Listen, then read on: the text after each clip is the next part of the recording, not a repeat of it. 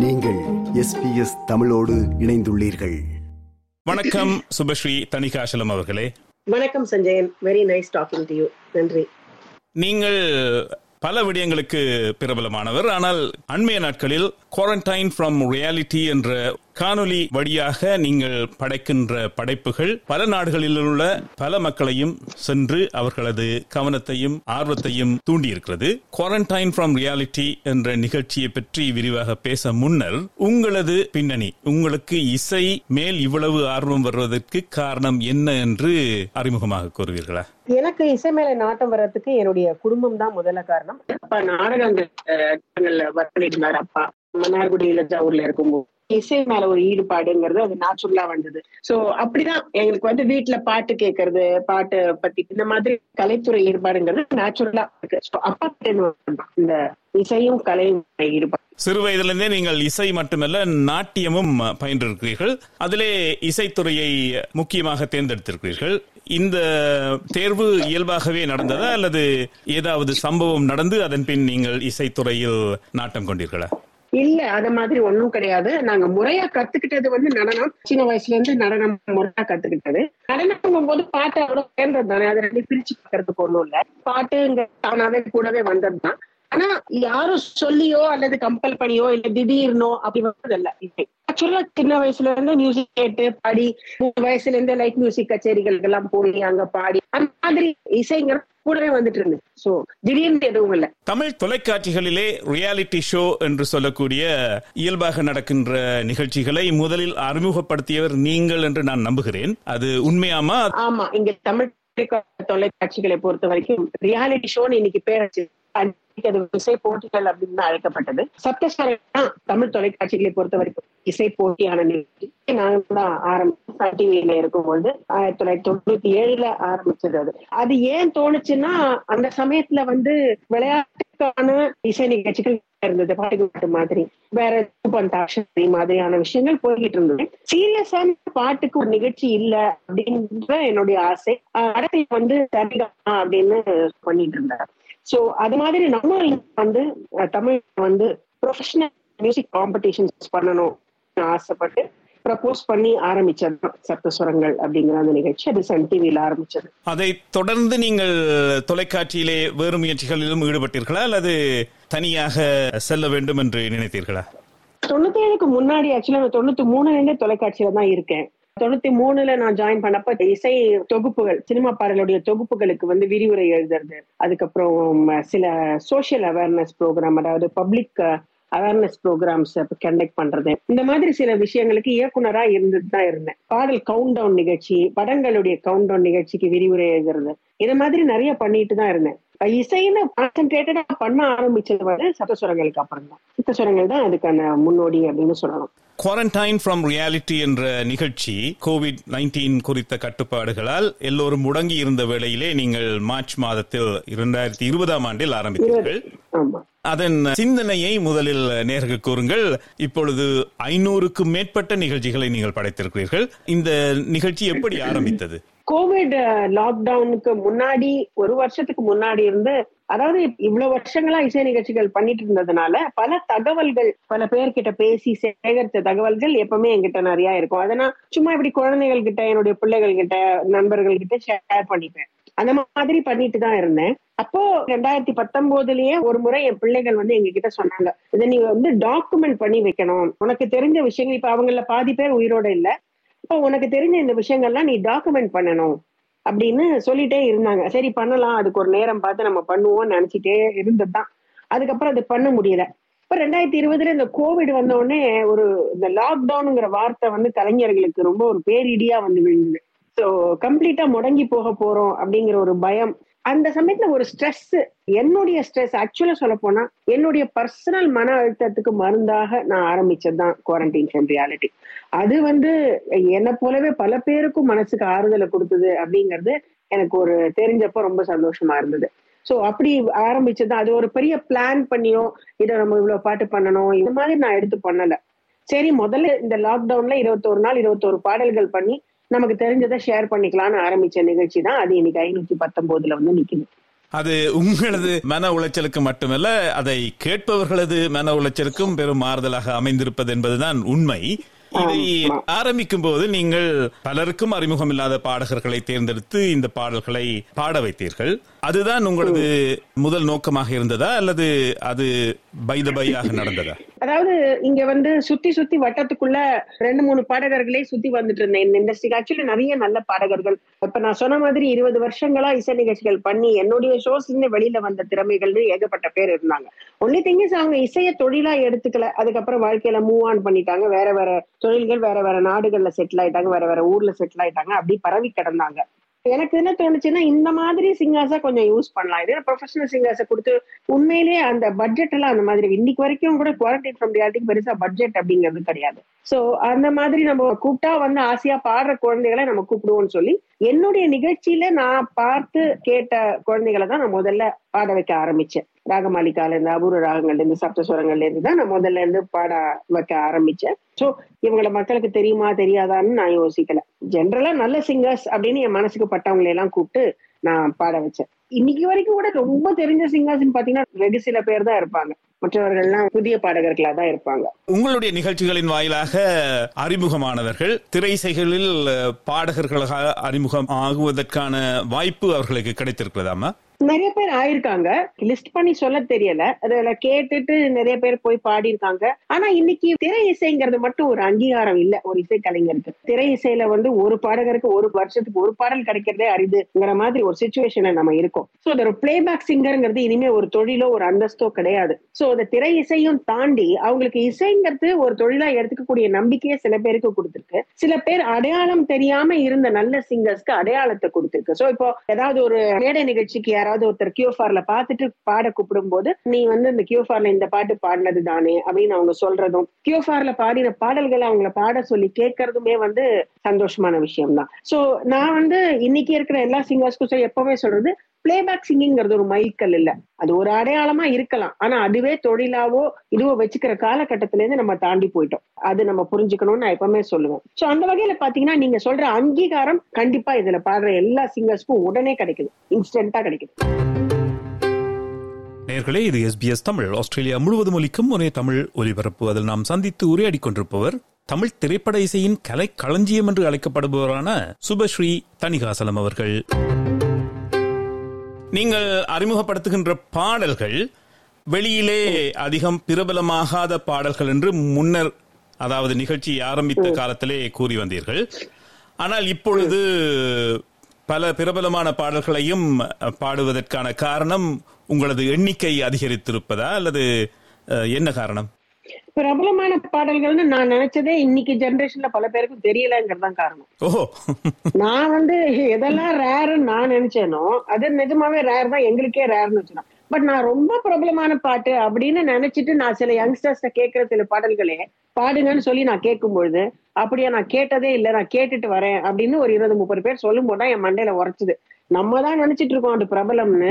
இந்த குழந்தைங்களுக்கு இந்த ஜெனரேஷனுக்கு எதுவுமே பிரபலமான பாட்டுல எல்லாமே ரேர் தான் அப்படிங்கிறது எனக்கு புரிஞ்சுது. அதனாலதான் இப்ப நீங்க பாத்தீங்கன்னா இருபது சதவிகிதம் பிரபலமான பாடல்களும் எண்பது சதவீதம் ரேர் சாங்ஸுமா நாங்க மிக்ஸ் மேட்ச் பண்ணி போடுறோம். அந்த வகையிலே நீங்கள் முன்னர் கர்நாடக இசைக்கலைஞர்கள் எம் டி ராமநாதன் உட்பட பலர் இசையமைத்த திரைசை பாடல்களை உங்களது நிகழ்ச்சியூடாக கொண்டு வந்தீர்கள். பிரபலமாக இளையராஜா அவர்களது பாடல்கள் தான் உங்களது நிகழ்ச்சிகளில் முன்னோங்கி இருக்கிறது. ஏ ஆர் ரஹ்மானுடைய பாடல்களை காணவே இல்லை என்று ஒருவர் என்னிடம் குறைப்பட்டார். அதில் உண்மை இருக்கிறதாமா ஆமா. அது நான் வந்து ரொம்ப கான்சியஸா எடுத்த டெசிஷன் டிஜிட்டல் ரெவல்யூஷனுக்கு முன்னாடி உள்ள பாடல்கள் தான் நாங்க ரீக்ரியேட் பண்றோம் தொண்ணூறுகளுக்கு முன்னாடி வந்த பாடல்கள். ரஹ்மான் சார் வந்ததுக்கு அப்புறம் ஒரு நல்ல ஒரு டிஜிட்டல் ரெவல்யூஷன் வந்தது. மீடியா பூம் வந்தது.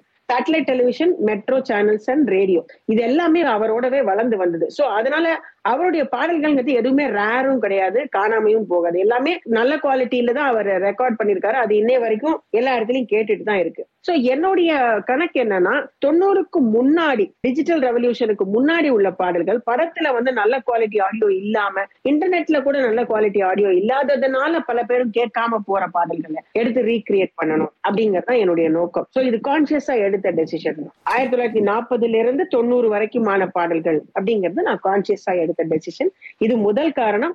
ரெண்டாவது காரணம் நான் வளர்ந்து நான் ஊறி கேட்ட பாடல்களை பத்தி தான் என்னால இப்படி அனுபவிச்சுட்டு பேச முடியும். தொண்ணூத்தி மூணுல இருந்து நான் சீரியஸா வேலைக்கு வர ஆரம்பிச்சாச்சு. அதுக்கப்புறம் கேட்ட பாடல்கள்ங்கிறது தொழில் ரீதியா கேட்டது தானே தவிர உட்கார்ந்து ஒரு ரசனையா கேட்டதுங்கிறது கஷ்டம். சோ நான் என்ன நினைக்கிறேன்னா அதுக்கப்புறம் உள்ள பாடல்களை எடுத்து இந்த மாதிரி யாராவது பேசி அதுக்குண்டான கதைகளை சொல்லி பேசணும்னா அந்த பாடல்களோடு ஊறி வளர்ந்த யாராவது ஒருத்தர் அடுத்த ஜெனரேஷன்ல இந்த நிகழ்ச்சி எடுத்து பண்ணணும். இந்த பாடல்களை நீங்கள் மீளுருவாக்கம் செய்யும் போது குறிப்பிட்ட இசையமைப்பாளரிடமோ அல்லது பாடலாசிரியரிடமோ அனுமதி பெற்று செய்கிறீர்களாமா? அல்லது அவர்கள் ஓப்பனாக உங்களுக்கு அனுமதி கொடுத்திருக்கிறார்களா?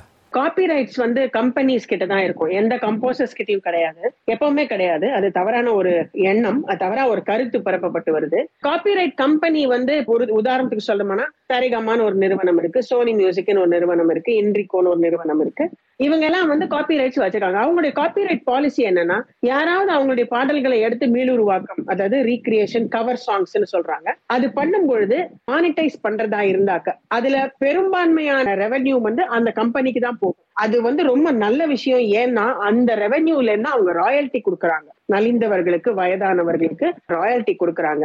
அந்த கம்பெனிஸை பொறுத்த வரைக்கும் ரைட்ஸ் வாங்கணும் அப்படிங்கிற விதி கிடையாது.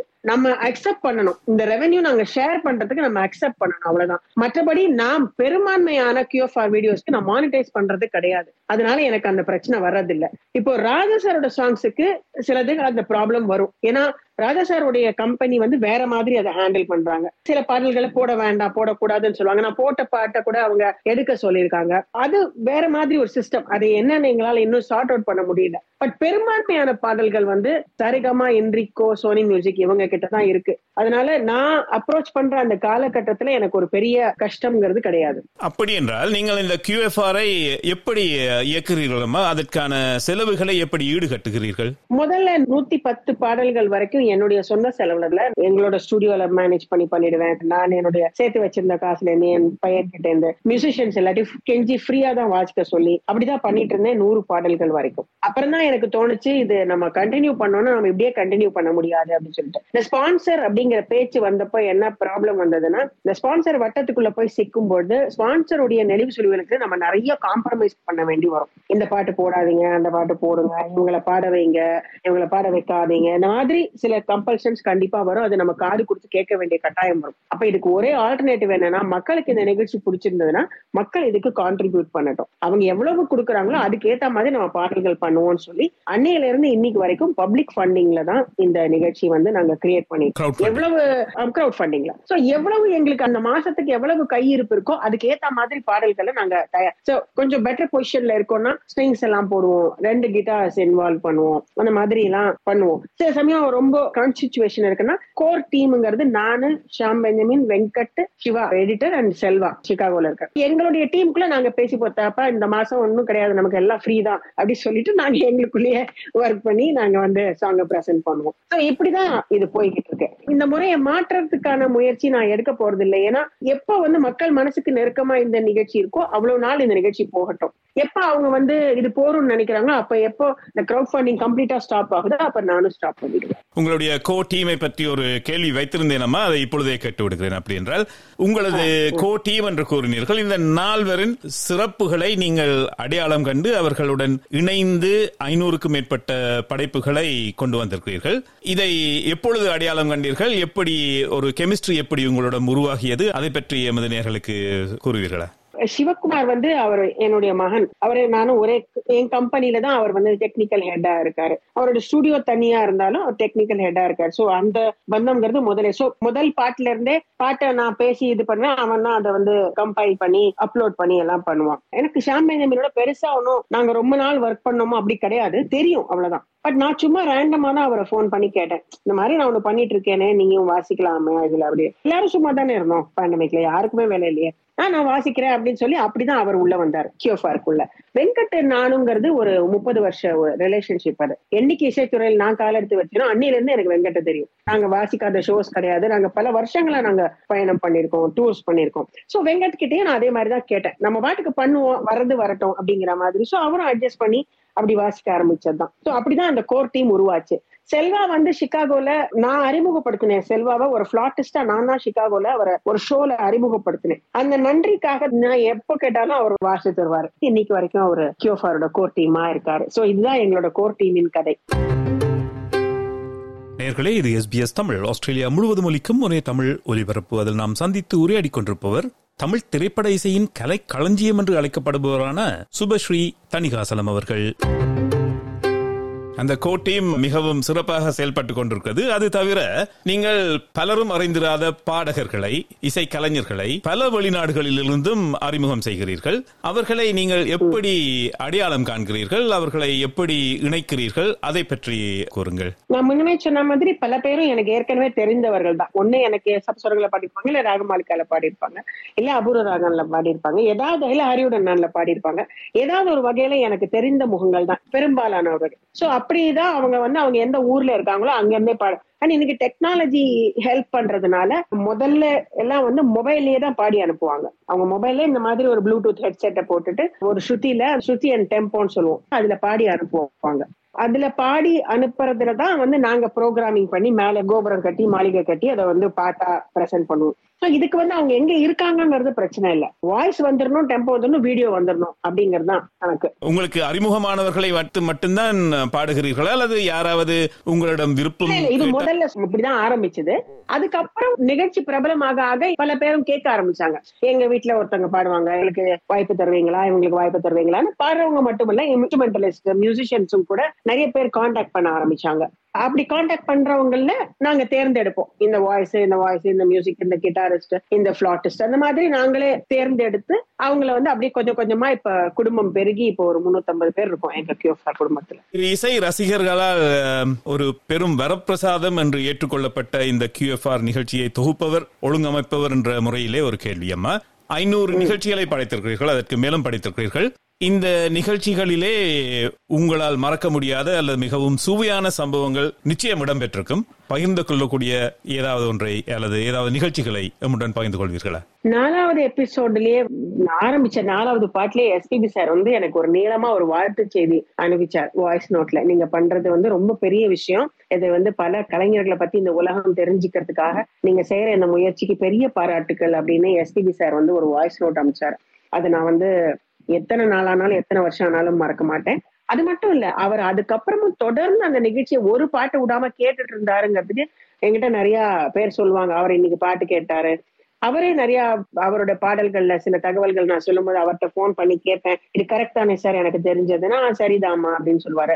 அடிஷ்னல் தகவல்கள் சொல்லுவாரு. இந்த மாதிரி நாங்க கிட்டத்தட்ட ஒரு கியோஃபாருடைய ஒரு காட்ஃபாதர் மாதிரி எனக்கு எஸ்வி சார் இருந்திருக்காரு. அவருடைய மறைவுங்கிறது அவர் மறையத்துக்கு ஒரு ரெண்டு மாசம் முன்னாடி கூட நாங்க பேசணும் இதோட இருநூறாவது எபிசோட்ல நீங்க வந்து பாடணும் சார் அப்படின்னு நான் கேட்டேன். கண்டிப்பா அப்படின்லாம் சொல்லியிருந்தாரு. அது நடக்காம போச்சுங்கிறது எனக்கு வருத்தம். சோ இது வந்து என்னுடைய முதல் நிகழ்ச்சியான நிகழ்ச்சி. இதை தவிர நிகழ்ச்சினா நிறைய விஷயங்கள் இருக்கு. முக்கியமா நீங்க சொன்ன அந்த கோவிட் சமயங்கள்ல ஹாஸ்பிட்டல்ல இருந்த பல பேஷண்ட்ஸ் அவங்க கூட யாரையும் விட மாட்டாங்க. யாரும் போய் பார்க்க முடியாது அப்படிங்கும் போது அவங்க கையில இருந்தது வெறும் அந்த மொபைல் தான். அந்த மொபைல்ல நாங்க தொடர்ந்து இந்த கியோஃபாரை போட்டு லூப்ல கேட்டுட்டு இருக்கோம். இதுதான் எங்களுக்கு ஆறுதல் அப்படின்னு சொல்றது வந்து எங்களுக்கு கண்ணுல கண்ணீரை வர வைக்கக்கூடிய ஒரு நிகழ்ச்சியா எப்பவுமே இருக்கும். அந்த மாதிரி நிறைய பேர் சொல்லியிருக்காங்க. அங்க இருந்து அமெரிக்கால இருந்து இந்தியாவுக்கு வந்து மாட்டிக்கிட்டவங்க. இந்தியால இருந்து அமெரிக்காவுக்கு போய் மாட்டிக்கிட்டவங்க. இந்த மாதிரி நிறைய பேர் இருக்காங்க. இவங்க எல்லாம் சொல்லுவாங்க எங்களுக்கு ஒரு மன அழுத்தம் அப்படிங்கிறது போனது காரணம் கியோஃபார் தான் அப்படின்னு சொல்லுவாங்க. அந்த காலத்து இசை கலைஞர்கள் ஜி. ராமநாதன் குடும்பத்தை சேர்ந்தவர்கள் பைரவன் ஐயா அவருடைய ஃபேமிலியை சேர்ந்தவங்க கேவிஎம் சார் ஃபேமிலியை சேர்ந்தவங்க எம்எஸ்வி சாருடைய குடும்பத்தை சேர்ந்தவர்கள். அவ்வளவு பேரும் வந்து இந்த ப்ரோக்ராம பத்தி இந்த பாட்டு பத்தி நீங்க பேசுனீங்க அப்படிலாம் சொல்லும் பொழுது ஒவ்வொரு முறையும் நிகழ்ச்சியா இருக்கும். நடிகர் திலகத்தின் குடும்பத்தை இப்ப கூட முந்தானேத்தி கூட நடிகர் திலகத்தின் மகள் தேன்மொழி அவர்கள் உங்க நிகழ்ச்சியை நான் பார்க்காத நாளே கிடையாது அப்படின்னு சொல்லி பேசுறாங்க. இதெல்லாம் தான் வந்து இந்த நிகழ்ச்சிக்கு உண்மையான வெற்றி கோப்பைகள்னு நான் நினைக்கிறேன். ஐநூறு நிகழ்ச்சிகள் ஏற்கனவே படைத்து விட்டீர்கள். ஆயிரத்தில் முடியுமா அல்லது அதற்கு மேலும் போகுமா? நான் முன்னமே சொன்ன மாதிரி மக்கள் அன்பு எவ்வளவு தூரம் போகுதோ அவ்வளவு தூரம் இந்த நிகழ்ச்சி போகும். அதுக்கு ஒரு எண்ணிக்கை நிர்ணயிக்காம தான் இப்போதைக்கு நான் பயணத்தை தொடர்ந்துகிட்டு இருக்கேன். சரி இறுதியாக ஒரு கேள்வியம்மா எல்லோரும் மெச்சுகின்ற பிரமிப்போடு பார்க்கின்ற ஒரு விடயம் என்னவென்றால் உங்களுடைய ஞாபக சக்தி. எவ்வளவு விடயங்களை நீங்கள் ஒரு துண்டு காகிதம் இல்லாமல் அழகாக நேர்த்தியாக கூறுகிறீர்கள் என்பது. இது எப்படி உங்களுக்கு சாத்தியமானது? அதை இதை கேட்டுக்கொண்டிருக்கிற மாணவர்களோ அல்லது ஞாபக சக்தி குன்றியவர்களோ எப்படி உங்களிடமிருந்து கற்றுக்கொள்ளலாம்? அது கடவுள் கொடுத்த வரம் தான் நினைக்கிறேன். எனக்கு சின்ன வயசுல இருந்தே பாட்டு கேட்கறது ஓப்பனிங் சீனு முன்னாடி போன காட்சி பின்னாடி போன காட்சி பிஜிஎம் முதற்கொண்டு எல்லாமே சேர்ந்து தான் மனப்பாடம் ஆகும். எப்பவுமே. சோ இசைக்குழுவில கூட என்ன எல்லாம் கலாட்டா பண்ணுவாங்க. மியூசிக் வாசிக்கிறதுக்கு முன்னாடி இந்த பீஜம் கேட்கணும் நீங்க வாயில சொல்லுங்க அப்படியே வாசிச்சிடும் அப்படிம்பாங்க. அந்த மாதிரி. அப்படிதான் எனக்கு சின்ன வயசுல இருந்தே பழக்கம். அதனால அது கடவுள் கொடுத்த வரம் தான் ஞாபக சக்திங்கிறது. மற்றபடி தகவல்கள் சேகரித்தது வந்து ஞாபகம் வச்சிட்டு இருக்கேங்கிறதுக்கும் நான் ஸ்பெஷல் நன்றி நான் கடவுளுக்கு தான் சொல்லணும். ஏன்னா எவ்வளவோ மேடைகளை நான் சந்திச்சிருக்கேன். இந்த இருபது இருபத்தி மூணு வருஷம் இசை வாழ்க்கையில அவ்வளவு பேரை சந்திச்சிருக்கோம் அவ்வளவு டைம் ஸ்பெண்ட் பண்ணிருக்கேன் ஒவ்வொருத்தரோடையும். ஒவ்வொருத்தரோட பேசும்போது அவங்க கொடுத்த தகவல்கள் அவங்க சொல்ற மியூசிஷியன்ஸ் அவங்கள மீட் பண்ணும்போது அவங்க பேச தகவல்கள் இதெல்லாம் கேட்டா மறக்காது எனக்கு. அது என்ன டிப்பு சொல்றதுன்னு எனக்கு தெரியல. அது அப்படிதான். ஞாபகம் இருக்கு. அவ்வளவுதான்.